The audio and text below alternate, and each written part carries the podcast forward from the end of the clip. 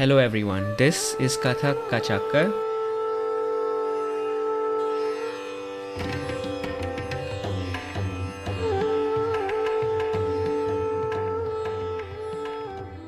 My name is Pramit, and this place is designed to be a central platform to bring conversations with Kathakars across the globe. So today I have with me Shambhavi Dandekar. So few artists have the power to create an indelible impact on the minds of their audiences through their art form. And one such name in the world of Kathak dance is Shambhavi Dandekar. So she is an accomplished Indian classical Kathak master, performer, and has carved a niche for herself through her sheer talent, unique performances, and unparalleled choreography that has, that has brought her recognition on the national and international platforms. Shambhavi how are you? Doing good, Pramit. Namaste. How are you doing? I'm good. Uh, so this weekend I was I finally figured out what was wrong with my posture. For the longest time I've been standing too back and now I finally am kind of standing in the way I'm supposed to. And yeah, I'm really glad to do this. Thanks to Shivani Bhatridi for connecting us. Just to start off with Shambhavi, I, I, I just I'm really curious about the distance learning program you've been doing. Uh, how's that been going for you? Can you tell us a little bit about that? Oh, sure. Uh, I think it's a good place to start off from. Um, so, um, you know, Pramit, it's very ironic because um, pre COVID, uh, I was the last person who would have taught Kathak on a permanent basis. On um, It was absolutely the last thing that I wanted. Uh, but then COVID happened, then all my classes I had to shift online like everybody else. And then um, very soon I realized the silver lining to this cloud. So many Kathak uh, students who were not in the Bay Area were training. Then um, in my masterclass series, there were so many people from different corners of the world. They were able to join, learn. But then um, when I conducted um, my regular classes over Zoom or even masterclass, there was still this one restriction that the timing had to be comfortable, right? I mean, if I'm doing a class at 7 p.m. my time, Pacific time, then it's very hard for someone who's located on the East Coast to attend because it's already 10 p.m. there, right? So um, that kind of triggered my thought process that if I've come this far, might as well get you know a bit further and um, create a model where anybody from any part of the world can learn Kathak with me, and that too um, with their convenience. So I would be sending them a long video lesson. Every video is of one hour. And uh, yes and uh, they'll be practicing with me they'll be learning with and uh, they'll be coming back to me for feedback because you just cannot keep learning right? You need your guru in correct. Uh, and that's how i think this whole distance learning program idea came to me. And without spending any time i just converted it into uh, learning. So we are in the fifth month of distance learning yeah so when you make this distance learning program and you're recording the videos, what kind of considerations do you have to make knowing that you will not be able to get their direct feedback and this is what they'll have to go off of to learn and then come back from you? So there are a couple of things that I keep in mind. First, um, I talk to the camera as if um, the camera were, then you're going to feel as if I'm talking to you one on, I'm teaching you one on one. That makes a lot of difference, I think, that kind of a connect. Secondly, um, I don't treat distance learning classes any different than in person classes or that the classes that I conduct over Zoom. What I mean by that is the flow and layout of the class is exactly the same. So even in the distance learning program video, spend enough time just practicing what we've learned so far without actually focusing on just teaching new segments or so um, the students practice with me a lot in the video and then we learn a small segment in a video um, and uh, we uh, dlp is about 7 plus 1 that's what i call it. So after seven consecutive weeks of new videos and new learn then the plus one the eighth class is going to be an online zoom class where all studios come uh, uh, sorry all students come together and i check out their movements i make them practice i help them with their um, difficulties. And so that's how i make sure that whatever i have sent sent to them so far they've been able to process it well and understand it well, and they're also able to um, bring it out through their minds and body. That's how it has been going so far. And talking about the feedback classes, this is something I'm very curious about, and I like to ask teachers who are kind of doing online classes as well. So when you're kind of teaching and you have a video in front of them, you're kind of you're seeing the people in two dimensions. So you know sometimes like the other angles are lost, or like to me it feels like you know you may not be able to see what's going on in my side or how i'm standing and things like that so how do you adjust for those things when you're do, kind of giving feedback on video um, I think uh, I'm a complete go-getter when it comes to teaching. So I, I really don't follow any restrictions. So I normally ask students to turn 90 degrees and face the side wall and do a certain movement. If I have to check out what's happening behind them, for example, if a movement is opening in the back corner, and if I'm not able to decide if the student has gotten the correct angle or not, then I just ask them to turn a quarter and then I'm able to see what's happening behind them. Uh, a lot of times when I'm explaining movements, I also do the same thing. I'll just face the side wall and do the movement so they are able to see what's going on when it works. Hmm. Okay, that makes sense then if you're seeing different angles that way. Mm-hmm. And so since you've had like you said 40 students, right, on your distance learning program? Yes. So you have 40 students and I was just curious, do you have any like anecdotes or stories to share of people who picked up Kathak after years or people who have ne- would have never been able to do Kathak if it weren't for the program? I'd love to hear something. Oh my goodness, there are such amazing stories, Pramit. Um, every time I hear such story from someone, from one of my students, I think the whole effort pays off, honestly.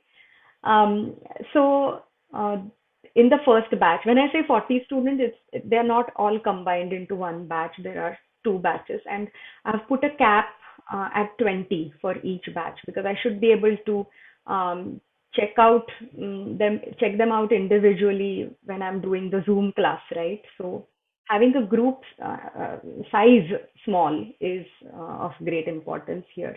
Anyways, coming back uh, to the question. Um, so there's one person who is of Indian origin, but born and raised in America. She's from New York.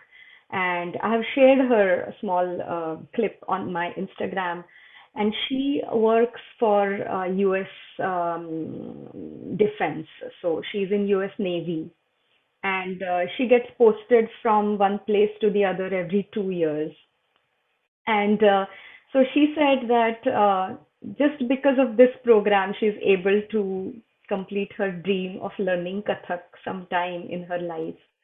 Now, in in a very short time, she's going to be sent to Africa on a mission. And in such circumstances, you can tell that anybody would have had to stop their training right?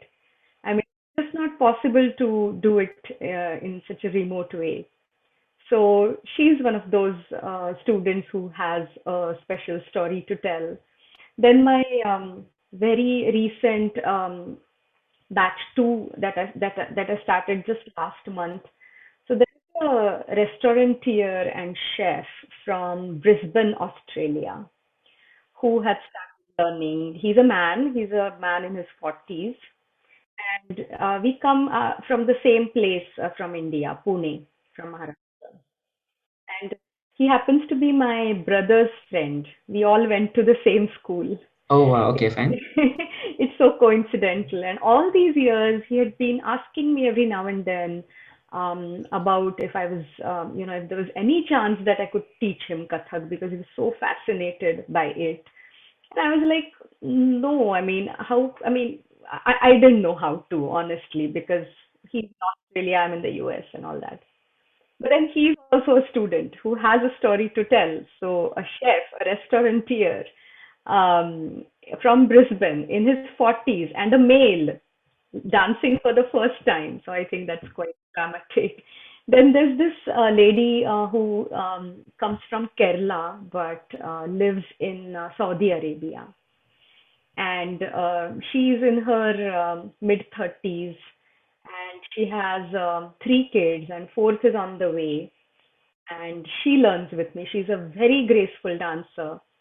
and um, she's actually she's stuck in Saudi Arabia. She went there to visit her husband, and she got stuck there because of the lockdown. So she has been uh, living there for uh, last um, little over a year, and uh, she's so happy to be able to dance from her home. So there are quite a lot of uh, stories to tell. There's this one student who is a uh, neuro uh, neurologist, um, pediatric neurologist actually from Coast, and uh, she has a daughter, and she's expecting with twins at present. She's in her seventh month, I think.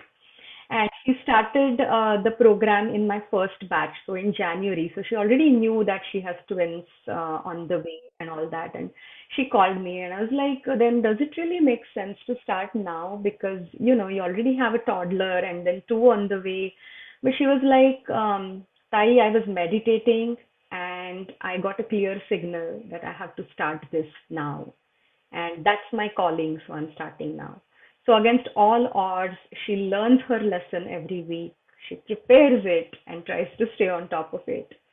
So, I think uh, it's not just uh, myself who inspires the students through Kathak, but they inspire me a lot in turn through their dedication, their stories, and their takes.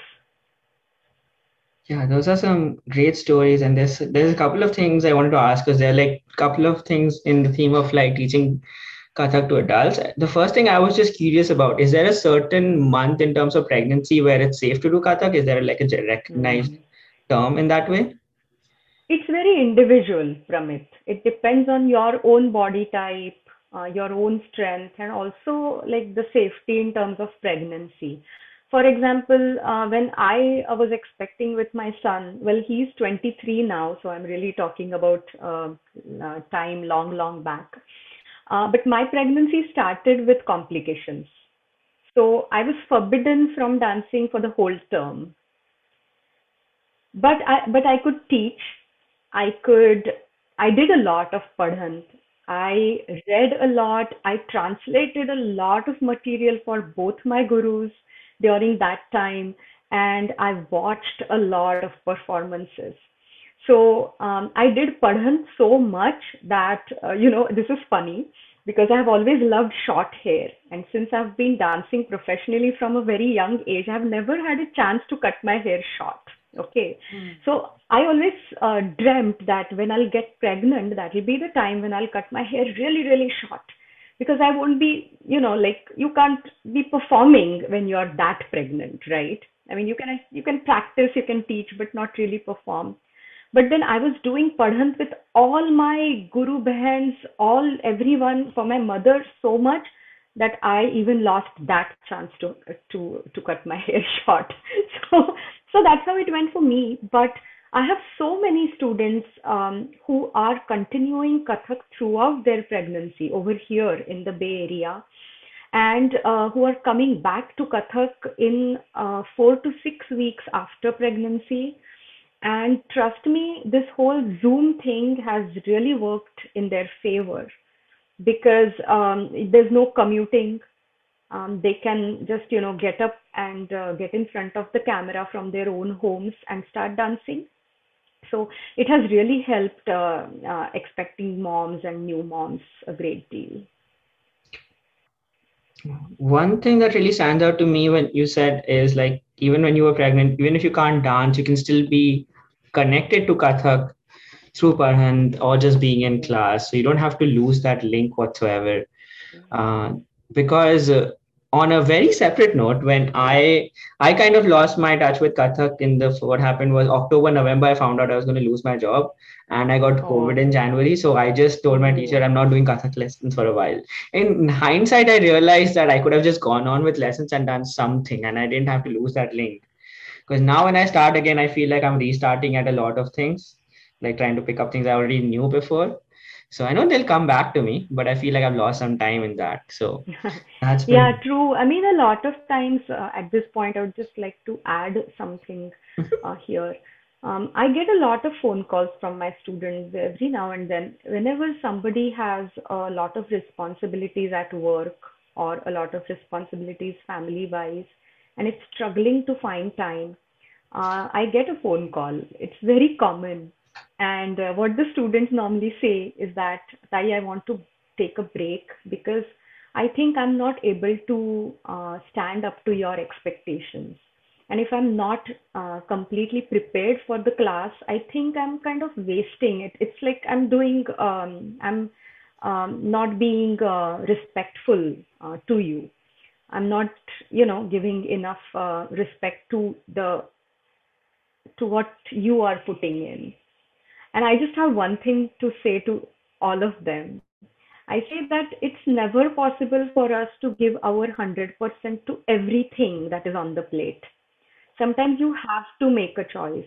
But if you stop something that literally is a fuel to you, which is bringing so much joy in your life and which is really like like a supply of oxygen to you, um, if you stop doing that just because you are you are not um, you can't give it your 100%, uh, it's like being unfair to yourself. Uh, because you are you are being too hard on yourself. Rather than that just let me know that you are facing difficulties. I won't poke at you so much in class. I will not expect you to be perfect and that's totally fine because i know that at the first chance you'll start working more on yourself you will get there but if you stop it now who Hmm. knows if you'll be able to resume it again Right. I think that's a really good point, and that's kind of the approach I should have gone with as well. Because it's like with Kathak, it's like you know that there's class. By next class, if you don't practice enough, you're still doing the same class, and you're still doing the same class, and you're still doing the same class. And yeah, I think that would have been a good conversation for me to have with my teacher as well. I just said no, bye. We I'll catch you later, and I did. But yeah, you're right. There's a good chance I may have never. If it, the gap is long enough, it may not have ever come back. And to that, I wanted to talk about the next thing, which is I'm interested in because I started Kathak at the age of 27. And we talked about some examples of people who kind of started late, mid 20s, mid 30s. So when you teach people, when you teach adults, you know, people who are kind of paying, uh, kind of paying for their own fees and kind of interested in themselves, but they also, they'll also have like, say, greater agency because they're also adults in the day. So when you teach to adults, how do you change how you deliver that? Or if you change it at all? Like, what is your strategy or Okay. Um, well, um, this question, uh, this answer is going to have a lot of layers, I think. Um, so, mm, you know that at SISK USA over here in the Bay Area, I have 100% adult students. Uh, I don't teach kids classes at all. And that was a decision, that was a deliberate decision that I made after I moved uh, to the US from India. Although SISK India caters to all age groups and a huge number of kids learns uh, at SISK India. But I personally train only adult students. And I have kept my model, teaching model like that with a lot of thought. So um, I don't think I really change my training or teaching because of the age of the students. Uh, my training is going to be the same, um, but the expectations from the student in terms of speed are going to be a bit different. Hmm? So, uh, for example, I'll just give you some examples that will make it, I think, easier for us to uh, discuss this. So, Tathedita Tathedita in Atgun. Okay. So, my expectation is that uh, any student who has been with me for a couple of years should be able to do Tathedita Tathedita at Vilam in Vilambit lay at say at 50 beats per minute, at least for 10 to 12 hour turns back to back of Trital.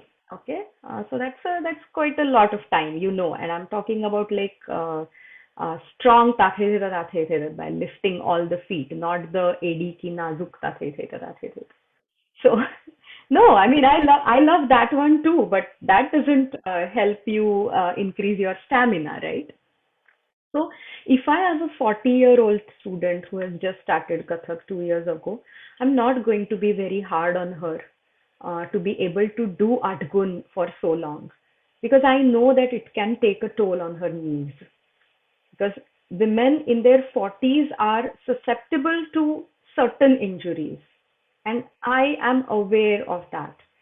Or even about spins. So, a woman in her 40s or mid 40s, 50s I won't expect her to do 50 spins back to back because I know that it can be detrimental to her health. It can throw her in the problem's way. So I'm easy on her for that. But there is no substitute to perfecting the movements, or there is no substitute to practicing because you are an adult and because you have other responsibilities on your shoulders.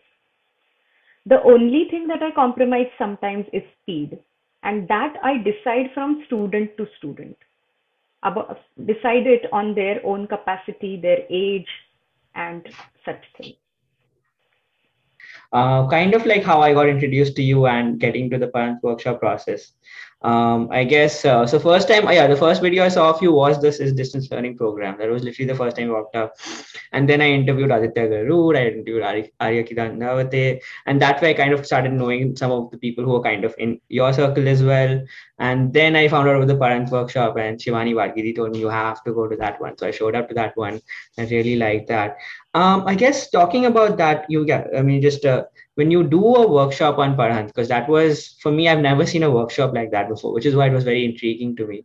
So can you tell us a little bit about what goes into the background of making such a workshop happen? Yes, I can also go a little bit into the background of the entire masterclass series. Sure. So um, I've been teaching workshops uh, in different cities in the US and even back in India um, when, whenever I visit. And um, those workshops are mainly, I would say, like conventional workshops, right? Where over a period of two or three days, uh, with two or three hours every day, I'm teaching the students a choreography. So it could be a thumri or it could be a tarana or, you know, things like that. But then uh, since last um, about three years on my every trip to Pune, I conduct a special workshop, a three day workshop for um, my great disciples. So, my students' students. Okay. Um, so, I decide a topic for each year's workshop, and the topics are very uncommon. They are not how I would conduct workshop for anywhere else outside. Uh, since these students come from my own lineage, I decide what they have to learn at that time. And the topics were very uh, focused and specific. So one year we did a workshop on Abhinay in Kathak. Then next year it was on technique of Kathak. Then next year it was just Tatkar for three days, four hours each day. So um, it was like that. So it was very focused, and uh, it was possible in Pune because we have I have that kind of a reach and uh, setup there there where um, although I used to limit the workshop only to 50 students and uh, that too with uh, minimum uh, training, expected training uh, to be seven years and above. So, I mean, not the age, years of training, I'm trying to say. It used to be quite advanced. Now, after we went into the lockdown, I think I did my first workshop um, in June last year, and the proposal was brought to me by Navatman. So I have to give them this credit. So um, they called me and they said that uh, Shambhaviji, we would like to uh, do a workshop. We've started a workshop series. So what can you think of? And uh, since it was just like two hours or three hours and online, I was doing online for the first time. So I said, let's do Farmaishi Bandishes, Farmaishi Chakradars. So um, it just came to my mind and I um, gave them that idea. Everybody agreed, everybody liked it because it was kind of, it was unique. So then that was the first workshop that I did for Navatman, which was um, limited for a very a small number of students. But then after that, I decided that, I mean, I I found out that I have a knack for this. I never knew because I had never done anything like that. But I was able to draft it well. I was able to deliver it well. So then I started my own masterclass series under the auspices of SISK. So, but I chose the topics. So the first one was Sanskar first masterclass um, was Sanskar. I mean, after Farmaishi Chakradar, Farmaishi Trital. So the first one was Sanskar, and I um, talked about how a student has to ready themselves to learn in the correct way and how to prepare the body, how to prepare the mind, how to receive the knowledge and process it, and you know about that. Um, if I have to put it in simple words, it was about how to be a good shishya or how to be a good receiving end, you know. So Sanskar was received very well. Um, about 200 students uh, attended it. So when you say very well, they kind of exceeded even your expectations as to how many people would show up, or? Um, I I didn't have any expectations. Um, for my, when I did Farmaishi Trital uh, from uh, uh, by SISK, um, I was very new, so I did. Um, I think I did four different batches with 20 students or 25 students in, in, each batch. So I was teaching over, you know, for four different days. Uh, but then I I knew that if there are some topics where you have to look at students, where you have to correct students, so it's like teaching. But there are some topics which are like more like demonstration or lecture, where you don't have to check what the students are doing. It's more like you are delivering stuff to them and letting them work on it on their own. So Sanskar was like that. Uh, so 98 people could attend at a time and uh, I had to run two such batches. So that was the beginning, I think, of uh, I would say massive scale uh, workshops, online workshops. And after Sanskar, um, I did uh, Abhinay Essentials. So in that, um, how to train yourself to be better at Abhinay. So uh, there were a lot of skills that I learned as a theater uh, practitioner back in the days. And then uh, there are a lot of skills that I would say uh, exercise models that I have developed on my own that I have been passing on to my students all these years and getting very good results. Um, uh, they say people say that I'm very good at teaching Abhinay. so uh, so I wanted to just um, share the knowledge with um, everyone at large. So that was that. And then um, after uh, Abhinay Essentials, I did a focused workshop uh, and I taught Thumri in it. So the number of students was very limited. The um, even the minimum training that was required was also quite high. So again, that was a different type of a masterclass where I was actually checking everyone and making corrections and guiding them.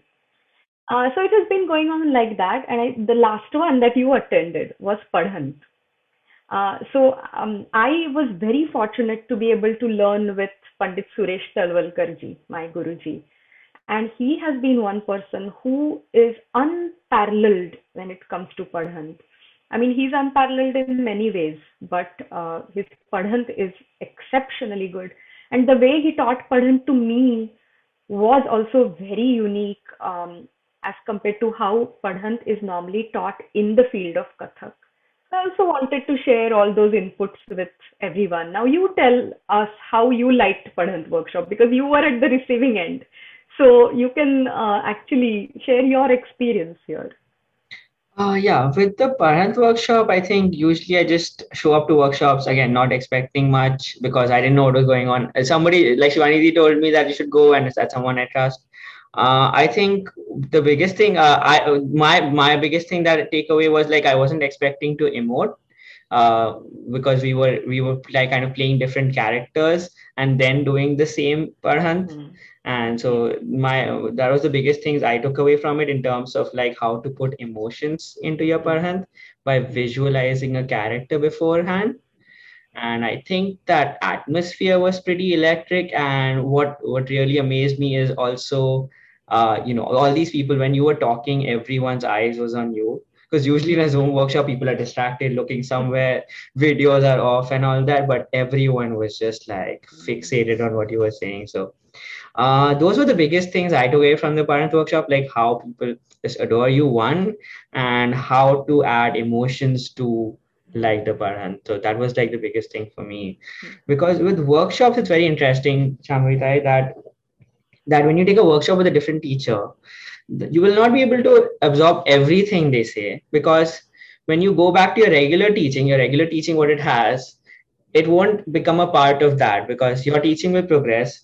You can hopefully take certain things from certain workshops, and certain things might click like a few years later. So that's always kind of how I do workshops. Um, is there uh, do you uh, and on that note do you have any tips on like when you attend someone else's workshop when it's not in your lineage and won't become a part of your practice? What are the things that you should be looking for? As what should students be looking for when they attend workshops in general? Hmm That's a wonderful question, and I have so much, um, so much of my own experience uh, while answering this because I remember back in the days, uh, I attended uh, Pandit Birju Maharaj Ji's uh, workshop for the first time mm, way back in 1992. So I was a 20 year old that time, full of energy, full of enthusiasm, and uh, that um, you know that spirit to go out there and prove myself and all that. Uh, and at that time, workshops were not really so common. So Shama Bhateji invited Birju Maharaj Ji to Pune for the first time to teach an open workshop. Everybody is welcome, kind of, not just Shamatai's own students. And that was a that was a rarity back in the days. Now it's hard to imagine because the, all the workshops are public and open now. But back in the days, it wasn't like that. So uh, that was my first workshop with uh, Birju Maharaj Ji. And um, his aura, his teaching style, um, accompanied by Shashwati ji, who herself is such a phenomenal teacher. Um, no wonder me and all my Guru Bahans were completely mesmerized by what we learned over those four or five days. But when we took everything back to our class, my mother, my Guruji, Manisha Tai, she sat us down and she helped us understand how it is important to assimilate the new knowledge into your existing knowledge bank. Assimilation. Uh, if you cannot make it your own, if you cannot um, absorb it, and uh, it's like merging colors when you're painting, you know, you cannot just have blocks of red, orange, yellow, green, purple next to each other. If you want a good picture you merge colors merge shades into each other right? So if you're learning uh, something new you're learning something which is out of the realm of your own style um, you have to be uh, ready a to i think um, take that risk because it is a big risk if you're just bringing in influences from places and um, you're going to attach those appendages to your own style. There's right. a big risk involved there. So what's the, like for uh, that's that I want to ask you about that. So what's the risk here? Like for me, for a student, I'm just going to a class and then coming back. Like uh... okay. So the risk here is that what you learn from your guru mm-hmm. has a parampara, has a lineage of um, generations together. And the insight and input of all those generations gives rise to a certain style that your guru passes on to you. And that style is who you are. That is your signature.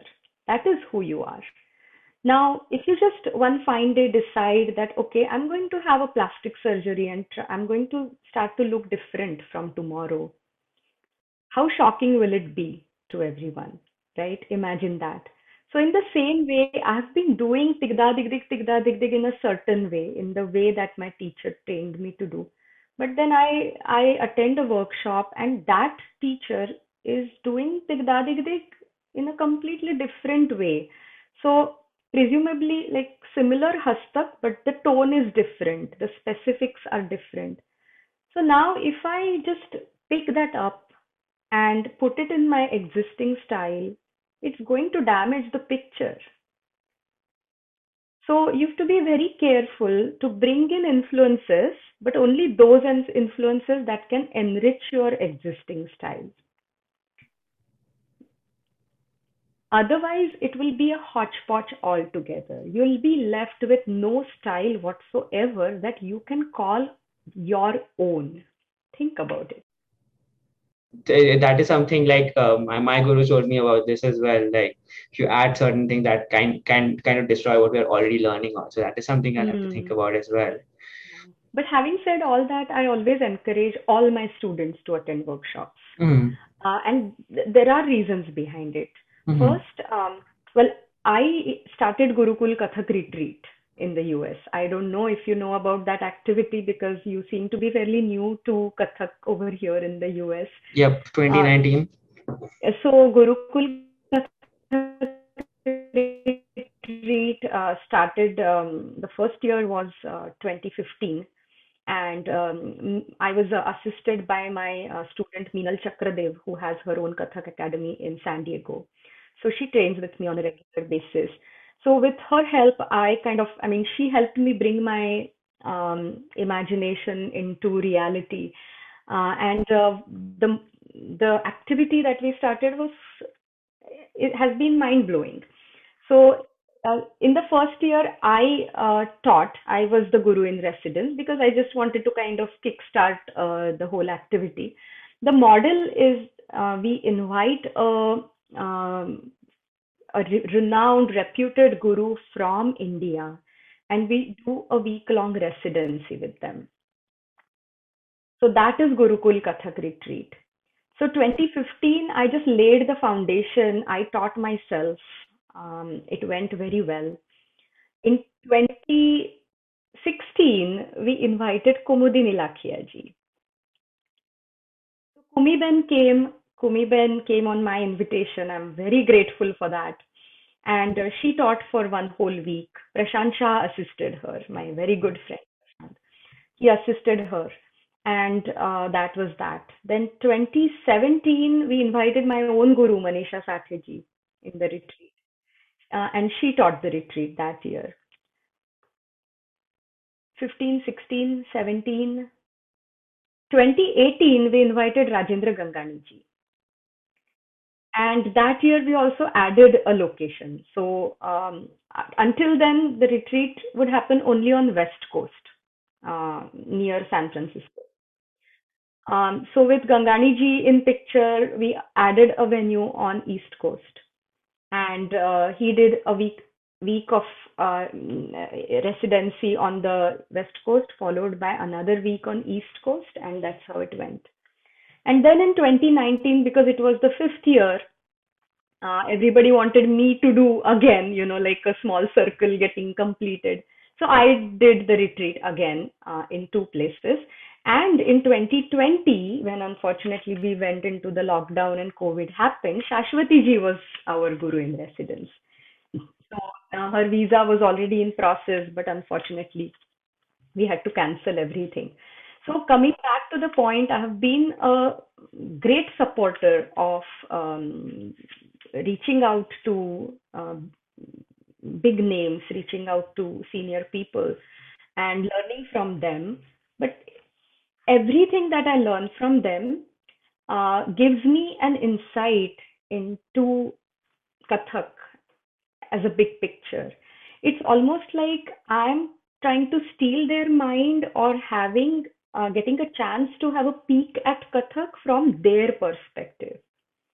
So when I'm being with them 24/7, when I'm practicing in front of them for seven to eight hours every day, I kind of get to share their energy. I kind of get to share their perspective of looking at Kathak, and that enriches me as a Kathak student. That gives me a lot just by being around them, just by listening to them, just by sharing their thoughts. It enriches me as a student to a great deal. It's very, uh, I would say, impractical for a Kathak student to expect that whatever they learn from the workshops, they they would be able to incorporate all that in their repertoire. It's very impractical to do that. It's almost impossible, I would say. But every workshop is going to enrich you in one way or the other. And that's why I encourage my students to go and attend workshops with senior gurus. Uh, but one has to be very careful and very thoughtful um, when it comes to assimilation of the content that you learned in the workshop in your own repertoire. From that, segueing into the next thing I wanted to ask you, Shambhavi, is that so with CISC, you have like students here, students in India, and kind of got to see like how many people attend your workshops as well. So in your circle and correct me if i'm wrong if if this if this question doesn't seem appropriate but it feels to me like in your circles and the places you're in you're kind of like famous in such a way and then you know when that happens and especially with like you know kathakas who've been practicing for decades we kind of tend to put our gurus on a pedestal almost and treat them on a put them on a demigod status and a pedestal to which maybe they may not be able to reach as well so I guess just wanted to know, like, when you kind of have that kind of fame or, you know, people looking up to you, how do you stay grounded and how do you deal with those expectations?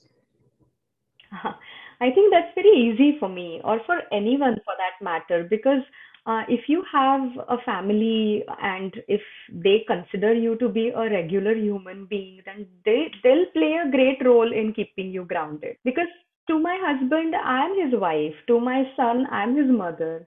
I'm not a famous personality inside my home, right? I mean, why should I take that baggage with me when I am with my husband or my son or my mother for that matter or anyone else for that matter? Even uh, to my students, I am just I'm I'm their guru who's teaching them on day-to-day basis or week to week, whatever it is, and I'm I'm being absolutely human to them. If I start feeling godly about myself, then probably the problem will start. Uh, I'm being, um, I'm just being a person who is there to help them get to a place. Uh, as a fact, I know a few things more than them in, ter- in in the field of Kathak. So I'm guiding them. But I'm fully aware that my students know much more than in their area of work. I mean, they are experts in that area. But for that, um, I mean, it's it's about it's like that in any group of people, right? Everybody has different expertise, and we all respect each other for that. So I know that my students love me a lot. I know that they respect me for um, the kind of artist that I am. And um, I know that um, they take my word. Uh, they they follow my instructions to a T. But I think this is all because I love them selflessly, and they know that there is no vested interest of mine in asking them to do something or asking something from them. It, they know that it is only for their own benefit. I think that's the that's that's the kind of relation that I have with since uh, I've had a couple of, you know, uh, Kathakas from whose origins are Maharashtra, so that's like Aditya Garu, then Arya Tirandhavate, Shivani Barkidi, and to, so Samhita, I want, and, and also Ishani Satati. Can you tell me a little bit about how Maharashtra has influenced Kathak or how Kathak has grown in Maharashtra? Just a little bit about that. Mm, amazing question. And I can't be uh, prouder in answering this question. Um, I think the um, credit for bringing um, Kathak to Maharashtra goes to a lot of non-Maharashtrian gurus like uh, Gopi Krishna ji, Lachu Maharaj ji, uh, who um, settled down in Mumbai. There could be other names as well, I might not know. Uh, but they settled down in Mumbai because there was a film industry there. Mumbai was a metro. There were art connoisseurs around. So they wanted to um, build their life in that city. And that's how I think Kathak came to Maharashtra for the first time. Uh, there was Hajari Lalji from Banaras Gharana, um, Jaipur Gharana, I think. So there were a lot of um, artists. I would say uh, three generations or four generations back from now. Um, so um, artists like my mother, for example, or even before her, a generation before her, Rohini Bhate ji, Damayanti Joshi ji, um, they learned from um, the gurus who had moved to Mumbai for the for making their living, and uh, that's how I think um, Kathak reached Maharashtrian households. Um, so uh, that's how it started, I think, and this was uh, even pre-independence. I think uh, in early 40s or mid 40s, um, there were uh, ladies, there were women, girls in uh, progressive Marathi families who were learning Kathak from such gurus. And then it all started from there. But when uh, Rohini Tai and Damayanti Joshi ji, they started teaching, it was kind of a great relief because they were Marathi, they were women, and uh, it was, I think, um, people were more comfortable sending their daughters and daughters, you know, to to ladies and Marathi ladies, Marathi Brahmin ladies for that matter. So I think from there it propagated a lot, it spread a lot. Um, and today, I mean, you can tell that uh, Maharashtra is such a strong seat for Kathak, not just um, on a national level, but internationally. If I just have to speak about Pune, my uh, hometown, uh, there are such stalwarts there, one after the other. There's my mother, Manisha ji, from Banaras Gharana. There is uh, Rohini Bhateji's da- daughter-in-law and disciple, Shama Bhateji. Um, there is um, uh, there, there's Rohini Bhateji herself because Nritya Bharati was the first uh, Kathak school in Pune. And uh, every gharana has their representation in Pune. And same goes with Mumbai. Now, you know that uh, Pune, Mumbai, well, they are big cities. So it's quite natural that the spread of the art is so much in those cities. But uh, look at Akola, like she, uh, Ishani's mother, Radhika Satheji. She is doing such a phenomenal job in Akola. She has been training students for so long and creating such wonderful artists out of them. So I think um, uh, there's something about uh, Maharashtrian mentality or Maharashtrian way of looking at things or doing things, which has, I think, played a great role in this. Because Maharashtra, just like Bengal, Maharashtrians are also supposed to be art lovers. They are deep into music, deep into theater. But both Bengal and Maharashtra don't didn't uh, well uh, don't have their own classical dance style like how Karnataka, I mean, Andhra does, or Tamil Nadu does, or Uttar Pradesh does. So both these states don't have their own styles, but they are uh, phenomenally like deep, deep into art, and that's in our genes. So you'll not find a Marathi household where the daughter has not learnt dance or music. That's the fact now. That's that's like the present day fact that dance exposure to dance or music is a must in every Marathi household. It's literally like that. And then Maharashtrians, at least in the metros, I can say big cities, have been very progressive people. So it's it has been absolutely okay for even the daughter-in-laws to learn dance or the daughter-in-laws to um, dance professionally it has been okay. That transformation came to Maharashtra very early, very early. And I think uh, the credit also goes to artists like Shamatai or um, Manisha Tai, or even in Bharatanatyam like Sucheta Bhide Chapekar, all those um, ladies who were professional dancers, but they managed their uh, domestic responsibilities so well. They managed their household, they cooked at home, they raised beautiful children. They did everything that uh, an ideal bahu would do in a household. They did all that, plus they steered their uh, professions so well. They earned name for themselves. So I think they were the uh, path breakers, I would say. And that's why my generation benefited a lot because people were looking at them and inferring from them that, okay, it's fine to be a professional dancer and still be married, still have kids, and these girls are going to be okay in all roles.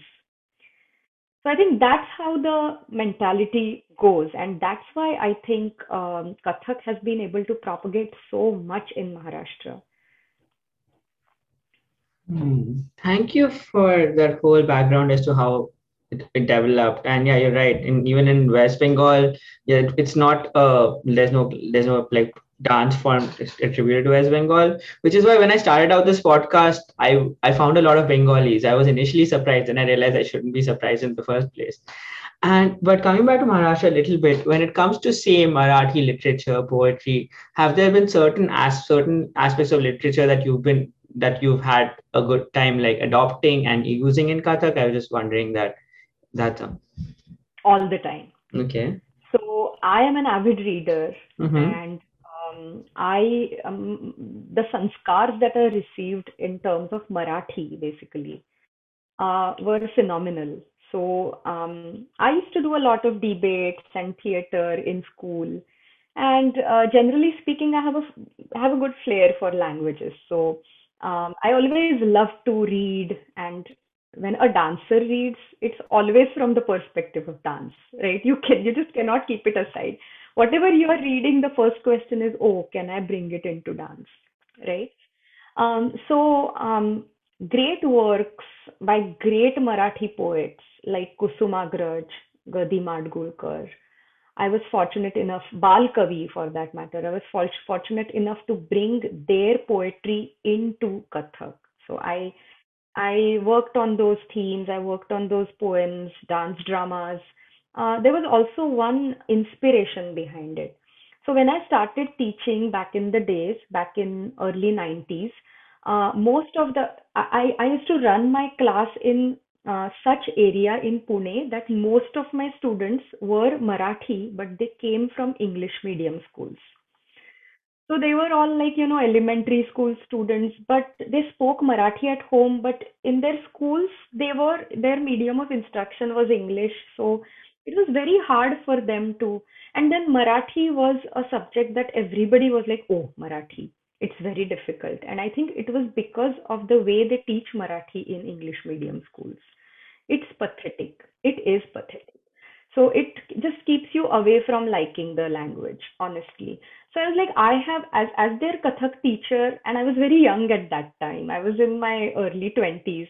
I was like, I have to do something. So for our every annual performance, I would handpick Marathi songs, Marathi poetry, and I would um, compose dances, choreograph dances on them. And that was my chance to be the bridge between Marathi literature and poetry and these English medium students and I think it, it, it did work very well. It did work very well.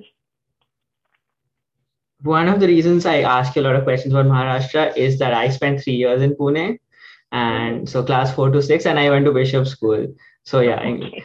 And yes, I kind uh, I I ended up taking Sanskrit, but yes, uh, yes, nobody had good things to say about the Marathi like class over there. But yeah, it was like a third language or something at that mm. point.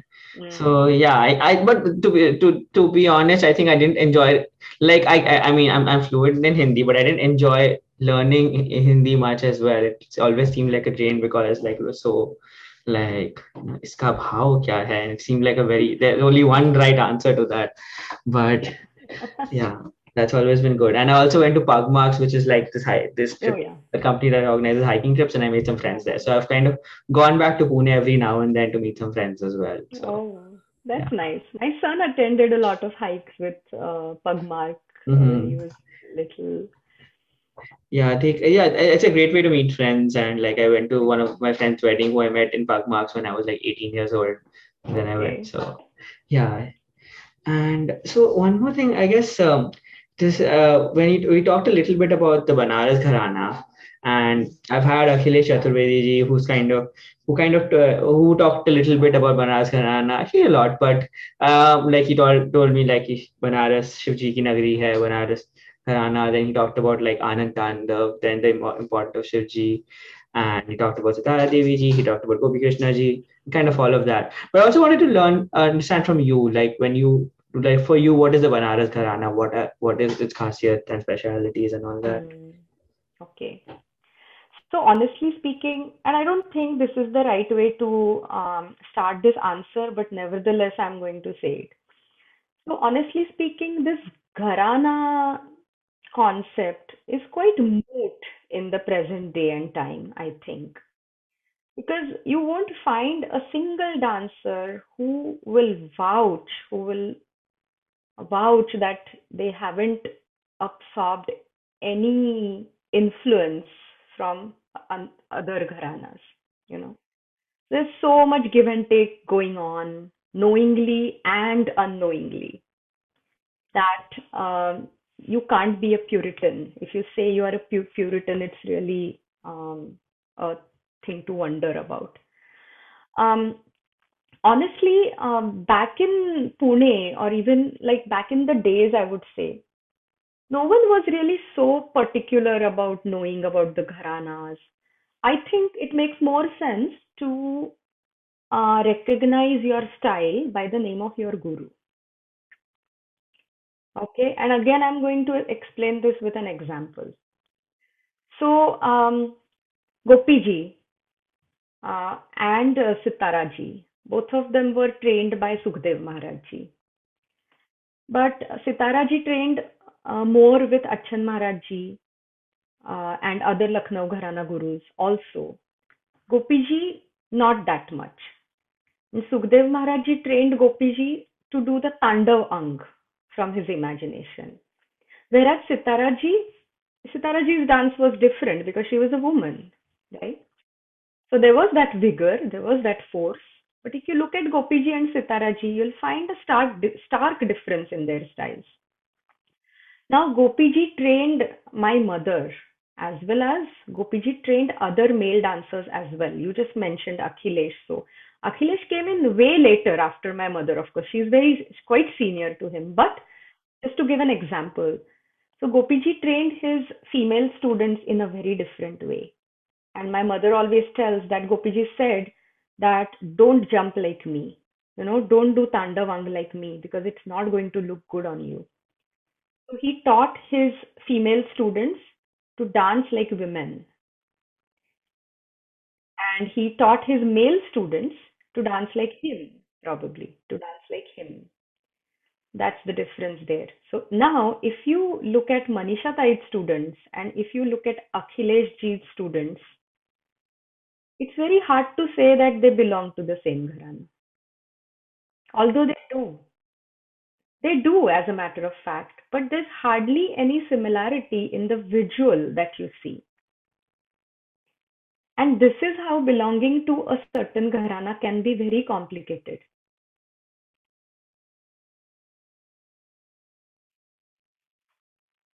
This, this has been the case in Banaras, not just in Banaras Gharana, but in Lucknow Gharana as well as Jaipur. There, there have been such cases everywhere. So although the bandishes that we dance to probably might be common, um, we might have some um, pieces in common, but the manifestation, the, the expression is going to be very different. And that's why I think Gharana, the, the recognition of Gharanas has to be changed now. It's about time we do that. So if I if I if someone asks me, um, are you a Banaras Gharana dancer? So I would definitely say yes, I belong to Banaras Gharana. But to be more specific, I dance Manisha Jeet style.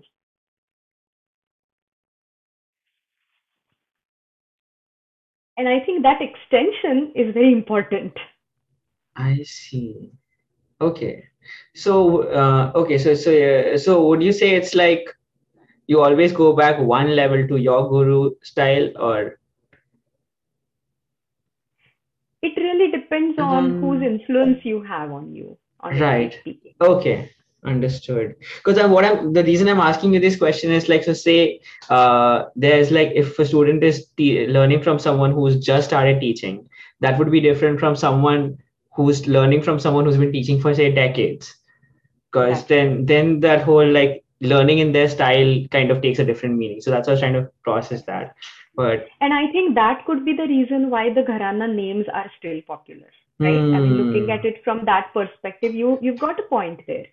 And that's why I think we still use Gharana names because that that gives a gives us a wider umbrella, a bigger umbrella, and a safer point of view, I would say, where no one is Hmm. offended and still you acknowledge everyone. That's fair. That's fair.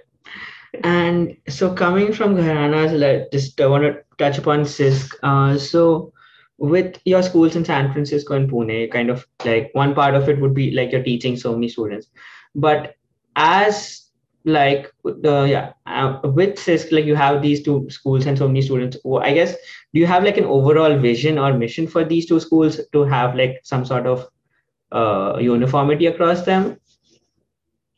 Um, honestly speaking, I no longer look after the day-to-day activities of SISK India. Uh, my Guru Behan and also my sister-in-law Tejaswini Sathe takes care of the India activities and it is her baby now. I've handed it over to her. It's still SISK, so we are still under one umbrella and uh, we are still still very well connected when it comes to executing activities. Uh, but I do not look after SISK India. Uh, well, I founded it. I ran it for 20 years before I moved to the US, so uh, that fact is there.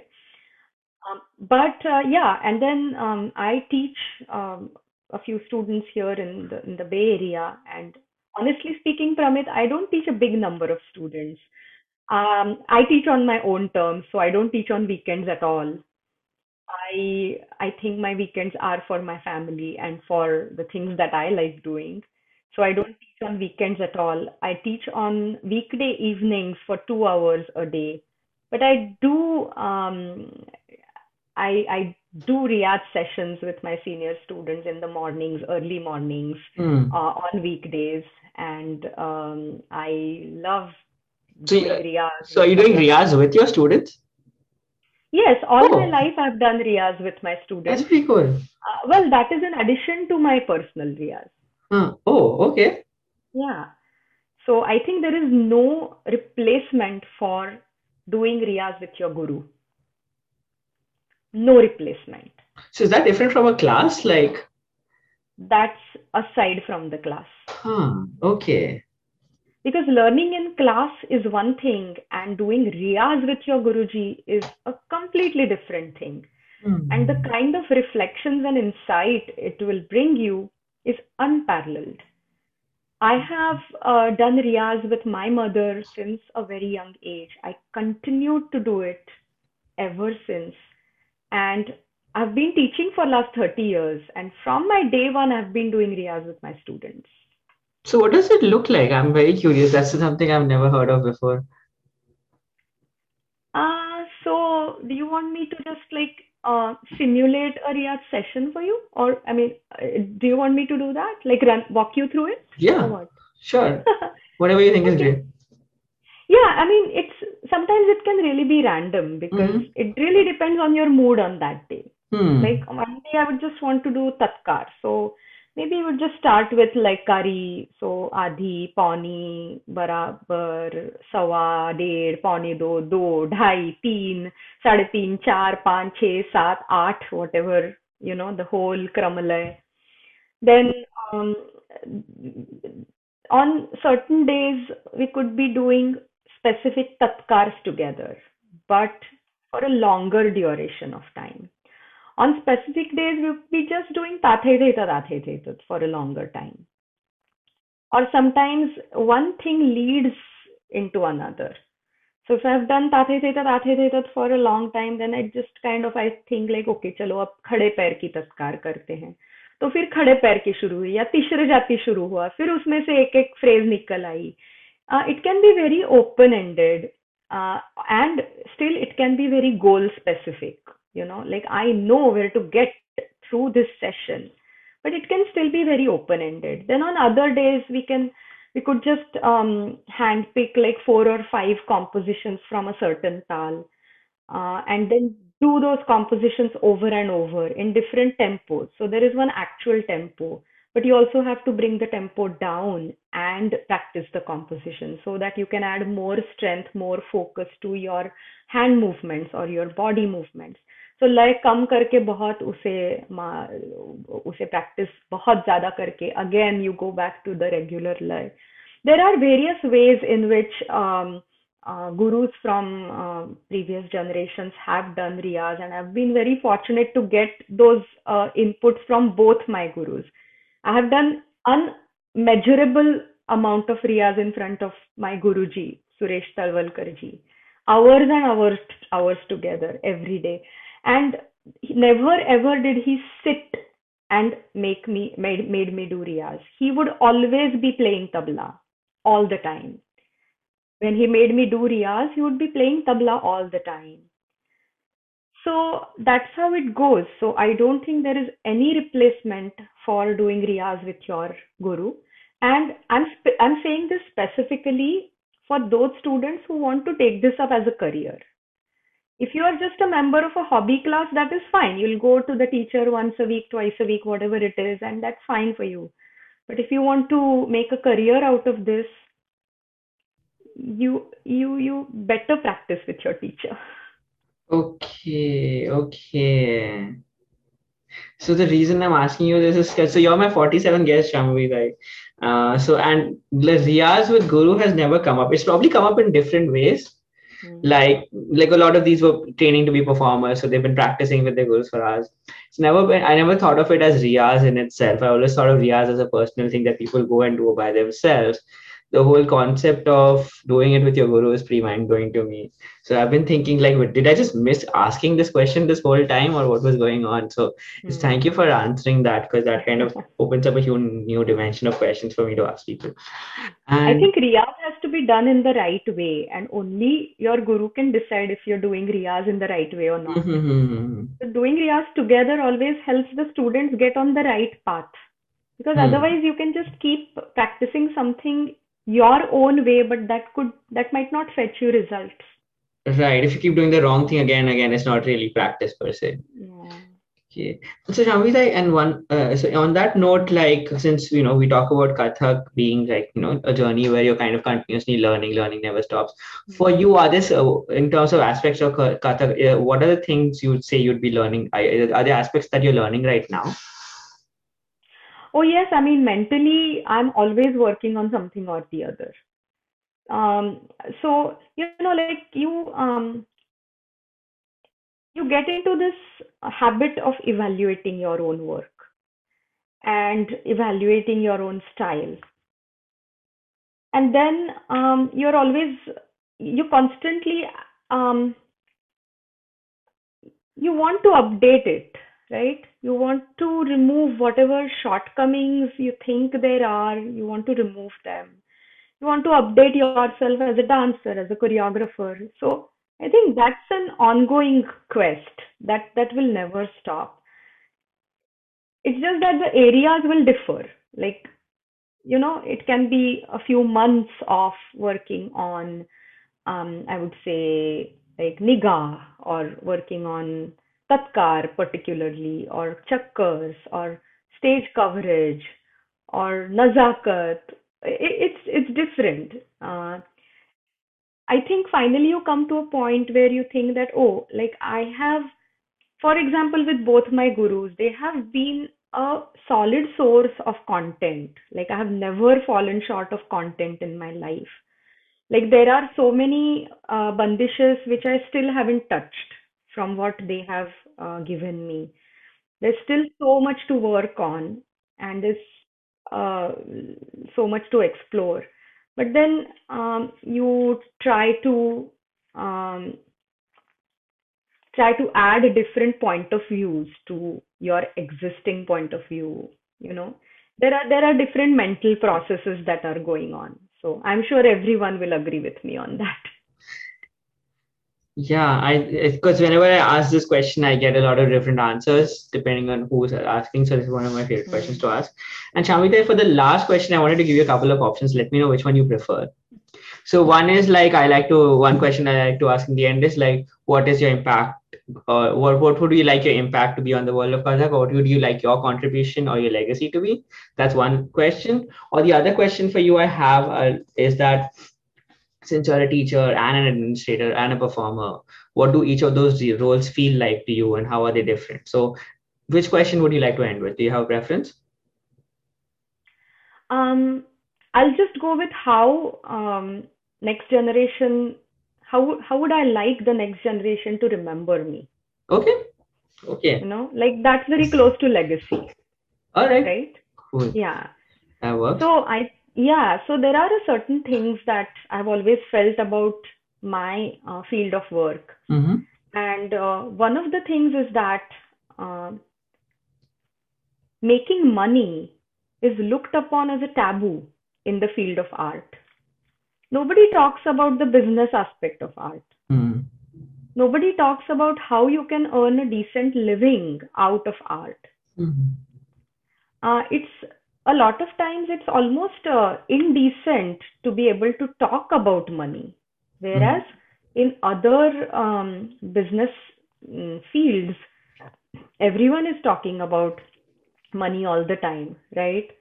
About the returns and investments and ROI and whatnot, like, right? I mean, everybody is Mm. talking about money. So I think um, all my life, um, and it's basically from um, the sanskars that I got from my father, because he was an entrepreneur, he was a businessman.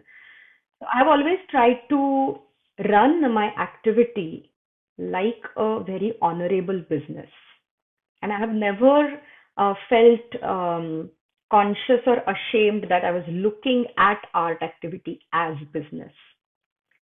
So even while registering SISK in the US, it is registered as a business entity, not as a non-profit. Because I am running a business here. I am running a business here. But one thing that my Guruji uh, had said once, Sureshji, and it stuck with me. Uh, he said that um, this business mon- monetary transaction is an unavoidable part of any artist's life, right?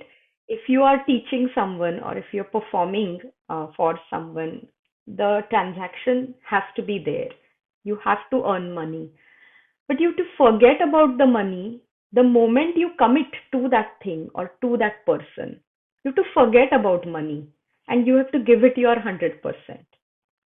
So you should money should be a part of that transaction, but not for the whole time.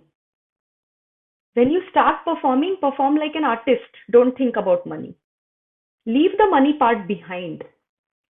And I think to attain to strike that balance is very important. So how much am I earning by teaching this class? That is not my only motive, is not my only uh, aim behind teaching this class.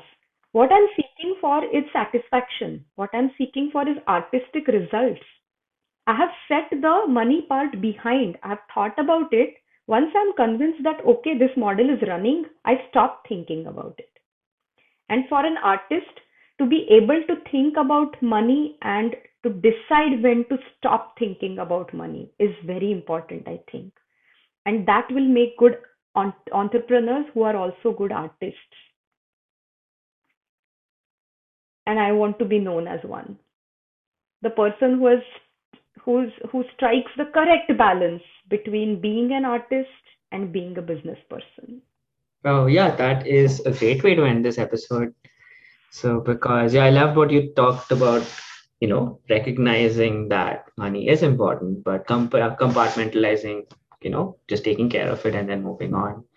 So, yeah, with that, I bring this episode to an end. Shambhavi, that was a really, it was really fun talking to you and asking you a lot of the questions that I have and having you on this podcast. Thank you so much, Pramit. It Mhm. was wonderful to discuss so many aspects of Kathak with you. And your podcast is going great. I um, listen to um, some episodes here and there, and they're really very insightful. So keep up the good work. You're doing great. Yeah.